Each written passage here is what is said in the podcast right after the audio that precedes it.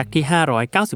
597 ไต้หวันกำลังพยายามควบคุมการแพร่ระบาดของโรคโควิด -19 โดยประกาศใช้มาตรการคุมโรคระดับที่ 3 คือห้ามออกนอกบ้านหากไม่จำเป็น ดังนั้น เหล่าผู้ปกครองหลายคนจึงกังวลไม่อยากให้ลูกหลานตัวเองออกจากบ้านเพื่อไปเสี่ยงติดเชื้อกลับมา จากความกังวลนี้ทำให้เกิดเหตุการณ์คุณแม่ท่านหนึ่ง ขอให้ช่างตัดผม ตัดผมให้ลูกชายวัย 15 ปี โดยคุณแม่ บอกช่างว่าอยากได้ทรงผมที่ตัดแล้วทำให้ไม่อยากออกจากบ้าน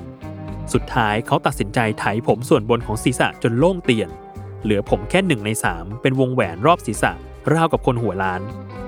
หลังจากเรื่องราวนี้ถูกเผยแพร่ไปบนโลกโซเชียล ก็มีเสียงวิพากษ์วิจารณ์ถึงการกระทำของแม่ว่าทำเกินไป และอาจทำร้ายจิตใจของเด็กได้ แต่ในอีกมุมหนึ่งก็บอกว่าดี เพราะเป็นการปกป้องลูกตัวเองไม่ให้ออกไปรับความเสี่ยงในสถานการณ์แบบนี้ เมื่อสื่อต่างๆ ได้นำเสนอข่าวนี้ออกไป ก็ทำให้เหล่าผู้ปกครองหลายคน ติดต่อร้านทำผมว่าอยากให้ตัดทรงนี้ให้กับลูกๆของเขา จนช่างออกมาประกาศว่าจะตัดให้ฟรีๆสำหรับเด็กอายุ 12-15 ปี ที่ไม่ยอมอยู่บ้านในช่วงการแพร่ระบาดของโควิด